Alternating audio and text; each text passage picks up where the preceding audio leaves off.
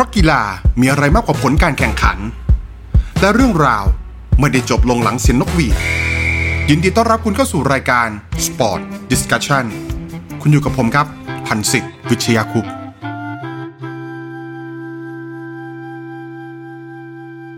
ทุกการลงทุนมีความเสี่ยงนะครับ เรื่องแบบนี้เด็กที่ไหนก็รู้ครับ และการลงทุนต้องใช้และให้เวลาเพื่อที่จะรอให้มันออกดอกออกผล ยิ่งเป็นเกมฟุตบอล กีฬาที่มีองค์ประกอบยิบย่อยมากมายครับ แม้เงินจะบันดาลได้หลายสิ่ง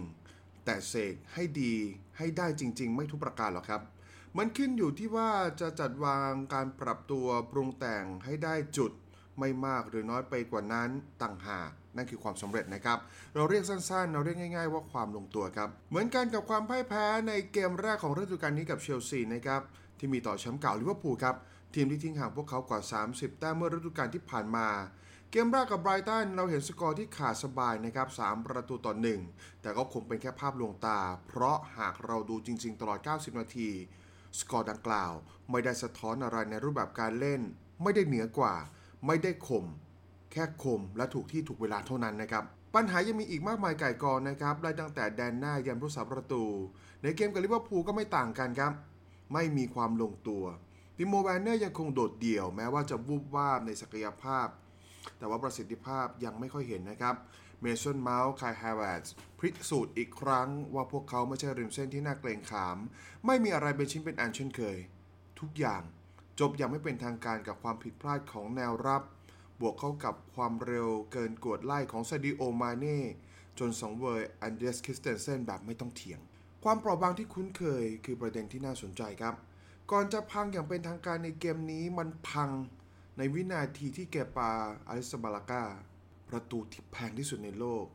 ประตูที่มีภาษาร่างกายผ่านสีหน้าแววตาแย่ที่สุด อาจจะรวมทั้งมีความมั่นใจน้อยที่สุดในโลกด้วยก็คงเป็นได้ครับ เกป้า เกกังทำพังด้วยเท้าตัวเองครับ เรื่องถึงบทอวสานตั้งแต่ตกเป็นรองศูนย์ต่อสองเขาส่งบอลให้กับมาเน่อย่างยินดี เห็นแล้วเศร้ามาก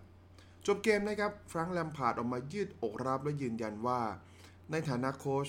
เขามีหน้าที่สร้างความเชื่อมั่นและเรียกขวัญกำลังใจให้กับเกป้ากลับมาให้ได้นะครับโอเคละสิ่งที่เขาเห็นมันเป็นเพียงแค่การพลาดครั้งหนึ่ง ซึ่งนักเตะก็ยอมรับแล้วก็ขอโทษเพื่อนร่วมทีม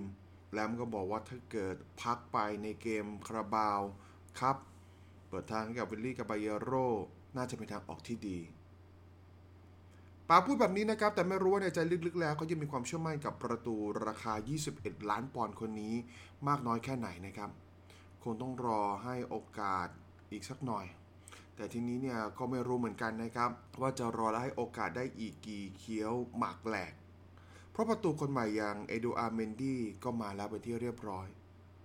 ในฐานะแฟนเชลซีนะครับในฐานะคนดู ถ้าเกิดว่ามาแล้วเล่นได้ก็ดีครับ ทีมที่มีผู้รักษาประตูดีๆ หรือว่าทีมที่มีผู้เล่นดีๆ ในตำแหน่งเดียวกันมากกว่า 1 คน มันเป็นเรื่องดีทั้งนั้นแหละครับ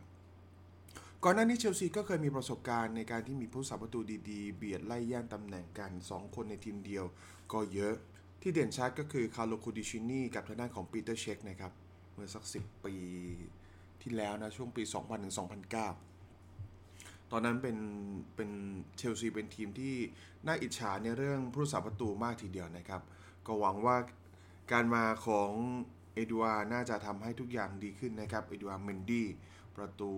ผิวสีที่มาจากฝรั่งเศสนะครับ ทั้งนี้เนี่ยในเกมที่เราพบกับทางด้านของลิเวอร์พูลถือว่าเป็นเกมฝนตกขี้หมูไหลเลยครับ เคราะห์ซ้ำกรรมซัดเท่าไหร่ก็ไม่หมดครับ นอกจากสู้ไม่ได้ด้วยประการทั้งปวงแล้ว เกมนี้เชลซีเจอเรื่องร้ายมากมาย เจอเรื่องที่ไม่ค่อยเกิดขึ้นบ่อยกับพวกเขานะครับ แต่เหมาเข่งมัดรวมกันขว้างใส่หน้า เริ่มต้นจากใบแดงของคริสเตนเซนนะครับที่โดนไล่ออก ส่งให้คริสเตนเซนเป็นนักเตะเชลซีคนแรก ที่โดนไล่ออกในเกมพรีเมียร์ลีกนัดพบกับลิเวอร์พูลต่อจากแฟรงค์แลมพาร์ดในเดือนกุมภาพันธ์2009 นั่นคือครั้งล่าสุด ยังไม่พอครับ นี่เป็นเกมแรกตั้งแต่กุมภาพันธ์ปี 1999 ที่เชลซีโดนไล่ออกและพลาดจุดโทษในเกมเดียวกัน ครั้งนั้นพวกเขาเล่นกับแบล็กเบิร์นโรเวอร์สนะครับ คนที่โดนไล่ออกคือจานลูกาวิอัลลี่โดนตะเพิดออกไปครับ ขณะที่ในเกมเดียวกันก็ได้จุดโทษ แต่ฟรองก์เลอเบิฟนที่ชัวร์ที่สุดคนหนึ่ง คนที่มีดีกรีแชมป์โลก ดันยิงจุดโทษไม่เข้าครับ ที่สำคัญการพลาดลูกโทษครั้งนี้ ถือเป็นครั้งแรกของจอร์จินโยเลยนะครับ ที่พลาดลูกโทษในสีเสื้อของเชลซี ก่อนหน้านี้ 8 ลูกไม่เคยพลาดเลยนะครับ แถมอลิสซงเบ็คเกอร์ก็เพิ่งจะเซฟลูกโทษให้กับลิเวอร์พูลได้เป็นครั้งแรกตั้งแต่ย้ายมาครับ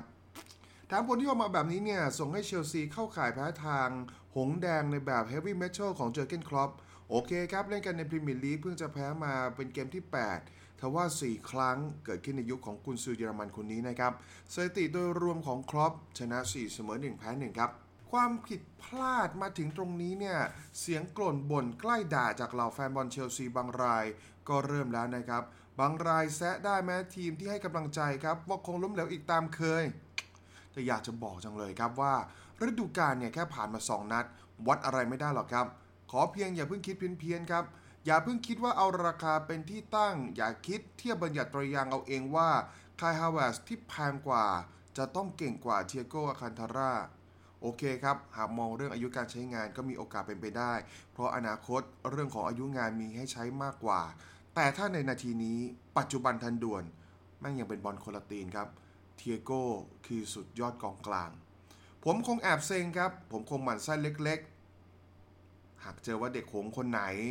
มาเล่นมุกถ่อมตัวบอกว่ากองกลางที่ได้มาคนนี้ก็พื้นๆครับ เป็นนักเตะที่แก่แล้วไม่ได้เจ๋งระดับโลกอะไร หากไม่เก่งใจเนี่ยผมคงตะโกนใส่หน้ามันครับไอ้หาลาก นี่แม่งคือกองกลางแถวหน้าของโลกนะครับ กองกลางที่หาผู้เล่นในตำแหน่งเดียวกัน แล้วกล้าบอกว่าเก่งกว่า ยากมากครับ หาลำบากมากในนาทีนี้ ไม่ว่าจะด้วยคลาสการเล่น ประสบการณ์ หรือว่าความสำเร็จนะครับ แค่ 45 นาทีในสนาม กับเกมประเดิมเปิดตัว เป็นการเปิดตัวแบบแทบจะไม่ได้ซ้อมกับผู้เล่นของลิเวอร์พูลคนอื่น ๆ เลยนะครับ เรียกว่าใหม่แกะกล่อง โอ้โห เจ้าประคุณ อย่างกับกาแฟ three in one ครับ อย่างกับมาม่า อย่างกับบะหมี่กึ่งสำเร็จรูป ใส่น้ำร้อนแล้วกินได้เลยครับนี่ถ้าเกิดว่าเจอเก้นครอปสามารถยกระดับการเล่นของกองกลางที่มีอยู่ ปรับจูนให้เข้ากัน ยกระดับยกคลาสไปเท่ากับเทียโก้ได้อย่างรวดเร็ว แล้วก็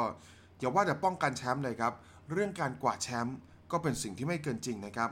นาทีนี้ถ้าเทียบกันลิเวอร์พูลยังเป็นทีมที่ดีกว่า ยังมีคลาสที่ดีจนแตกต่างกับเชลซีอย่างชัดเจนครับ แต่เอาเถอะครับถอดใจไปก็คงไม่ได้ประโยชน์ ไว้กลับมาลุ้นกันใหม่นะครับ สู้กันใหม่ ด้วยความหวังเราอยากเห็นฟ้าสีทองผ่องอัมภัยครับ เหล่าตัวใหม่ที่ซื้อมา มึงรีบหายเจ็บได้แล้วครับ แล้วหายเจ็บเมื่อไหร่ แลมได้ลองทีม ได้หาทีมที่ลงตัว เชลซีของเรา ก็จะคืนความน่ากลัวนะครับ กลายเป็นของครบรสอร่อยทั้งรูปลักษณ์ที่หรูหรา หรือว่าจะเป็นหน้าตาดูธรรมดาธรรมดา แต่อร่อยและเป็นที่โจดจันเป็นที่กล่าวขานอย่างราชันของชาซิมิ ราชันของอาหารญี่ปุ่นอย่างโอโตโร่ที่สุดท้ายไม่ต้องนำไปประกอบอาหารอะไรครับ แค่ขอมีดคม แร่ชิ้นบาง เท่านั้นก็เลิศรสแล้วครับ ฟ้าครามไม่สร้างใครนะครับทะเลนเนี่ยจะสร้างคนด้วยอันตรายชีวิต จะมีคนเห็นแก่น จะมีคนเห็นความสามารถ หรือเราจะได้เรียนรู้ได้อย่างดีที่สุด ก็ต้องมาจากอุปสรรคแหละครับ ไม่ต้องกลัวหรอกครับ แพ้น่ะดีแล้ว ไม่ต้องกลัวหรอกครับ ผิดหวังอะดีแล้ว เพื่อที่ว่าเราจะได้เรียนรู้และลุกขึ้นสู้ต่อไปครับ เชื่อผมครับ เชื่อผมเลยครับ ผมฟังพี่ตูนมาครับ ขอบคุณอย่างยิ่งสำหรับการติดตามครับ แล้วเรากลับมาพบกันใหม่ สวัสดีครับ